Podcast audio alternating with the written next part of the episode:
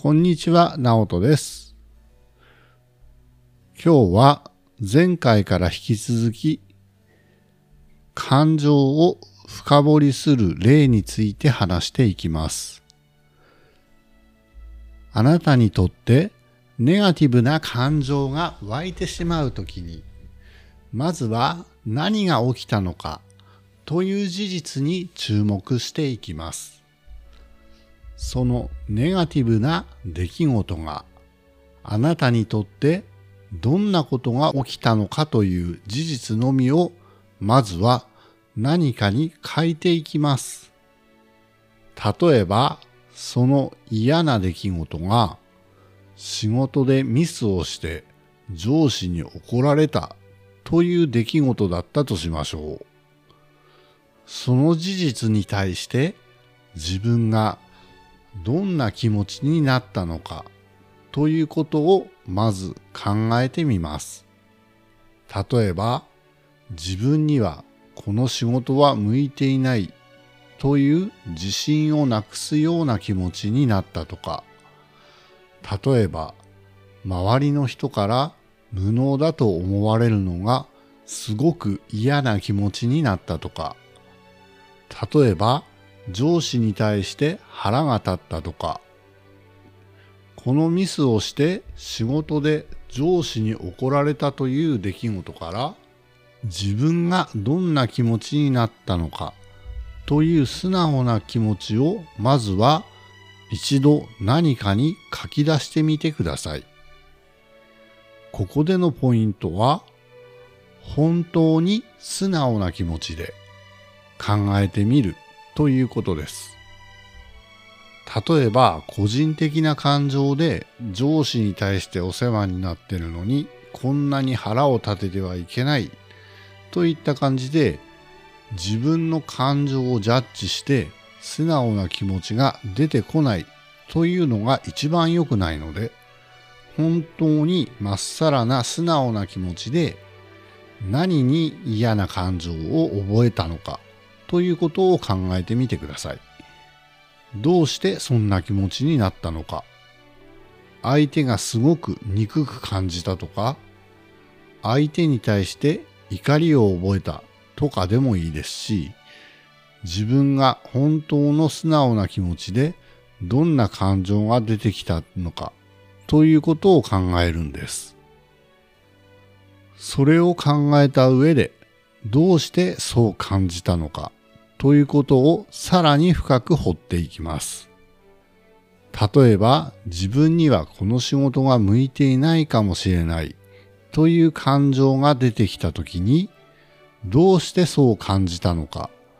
ということを考えてみます。すると実はもっと自分が好きな仕事がしたいという感情が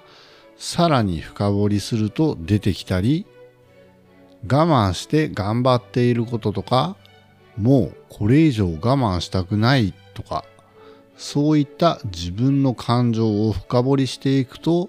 もっと自分の潜在意識の声が聞こえてくるんです。どうしてそう感じたんだろうかなんでそんな風に思ったんだろうかということを自分自身に問いかけて何回も繰り返していくんです。そしてある程度自分の感情を深掘りできたら最後は本当はどうしたいの？ということを自分の中の素直な気持ちを言語化していくんです。我慢して頑張っているのにとかもう我慢したくないからという結果が出てきた時には本当はどうしたいの？と尋ねてみると本当は時間や場所に縛られない働き方がしたいとか本当は今の職場よりももっとお給料が高い仕事がしたいとかそういった自分の願いが分かってくるんです。本当の願望というのは自分の心を深掘りしないと自分でも気がつくことができないんです。ただ上司に怒られてイライラしているだけだと本当の願望にたどり着けないことがほとんどです。なので、しっかりと深掘りしてあげて、なんで自分はこんなにイライラしているのかなという感じで自分の本当の願望は何だろうというのを掘っていくんです。そうすると魂からのメッセージにも似たような自分の心の奥底の声が聞こえてきたりするんです。この仕事でミスをして上司に怒られたというのはただのきっかけでしかなくて実は本当の自分はこうなりたいんだということを気づかせてくれるメッセージにもなります。これは一つの例であって日常生活の出来事のあらゆることに当てはめることができます。ですので、あなたが望んでいないような出来事が起きてしまって、ネガティブな感情になってしまった時には、その感情を深掘りして浄化していきましょう。その先にはきっとあなたが本当に望んでいることの答えがきっと見えてきます。はい、ありがとうございました。